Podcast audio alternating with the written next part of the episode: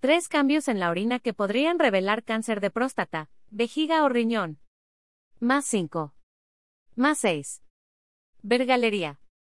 La orina es un gran parámetro, y no solo del agua que se ingiere al día, debe ser aproximadamente un litro y medio a dos.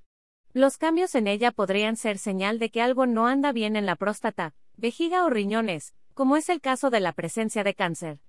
Esta enfermedad surge cuando un grupo de células anormales o dañadas del cuerpo se multiplica sin control y se diseminan, ocasionando tumores u otros problemas, describe el Instituto Nacional del Cáncer. ¿Por qué la orina cambia de color? Para empezar, ¿la orina tiene un color considerado normal? Sí, suele ser de un amarillo claro a ámbar oscuro, todo dependerá de la cantidad de urocromo, pigmento en las micciones. Ojo, este puede variar ya sea por alimentos, como las bayas o los frijoles. También por afecciones como la porfiria, trastorno congénito en los glóbulos rojos, describe el Instituto Médico Mayo Clinic.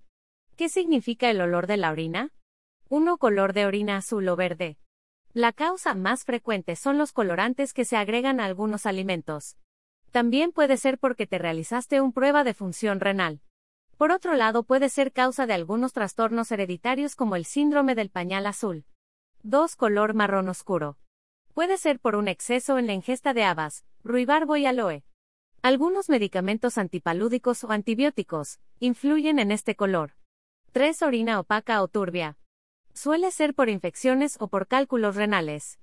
No obstante, puede haber cambios en la orina que sean señal de cáncer de vejiga, próstata o riñones. Desliza la foto principal y desliza. Fuentes cáncer de riñón, Biblioteca Nacional de Medicina Signos de cáncer de vejiga, American Cancer Society Cáncer de próstata, Instituto Médico Mayo Clinic.